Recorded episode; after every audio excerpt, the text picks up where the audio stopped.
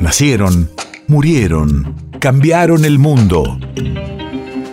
En Nacional Doc, siempre es hoy. Siempre es hoy. 22 de marzo 2018. Hace cuatro años fallecía en la ciudad de Buenos Aires uno de los jugadores más extraordinarios de la historia de fútbol argentino, René Hausmann. Radio de la memoria. El loco Hausmann, el extremo díscolo de la Argentina campeona del mundo en 1978, el hombre al que todos tacharon de chiflado, hoy los desposeídos extrañan al irreverente loco Hausmann en todos los potreros.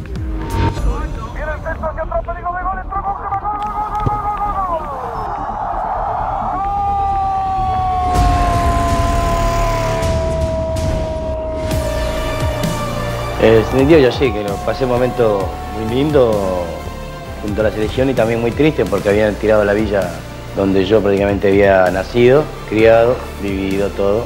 Y después lo otro, bueno, la alegría de haber salido campeón del mundo, que desgraciadamente no, no, no fue como yo esperaba. Estaba preparado muy bien físicamente, por eso creo que no fue bueno. Eh, porque si no hubiera entrenado creo que hubiera estado mejor.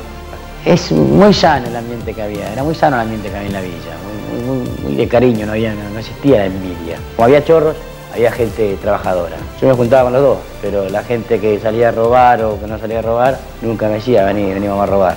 Al contrario, me respetaban lo mío. El que trabajaba, bueno, ojo, yo respetaba al ladrón, respetaba al 14, respetaba, sí, me respetaba a mí también. Y siempre lo dije, ¿no? Si sacaría el pro o tendría un buen dinero, compraría una bici, con la misma gente que tenía. Era la felicidad. Gracias a Dios eh, llegué a la selección, a Bacana, defensores, excursionistas.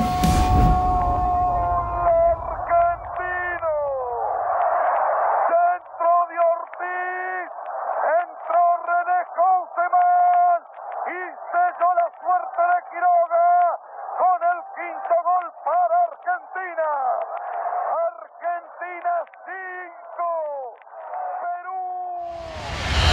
Perú. País de efemérides.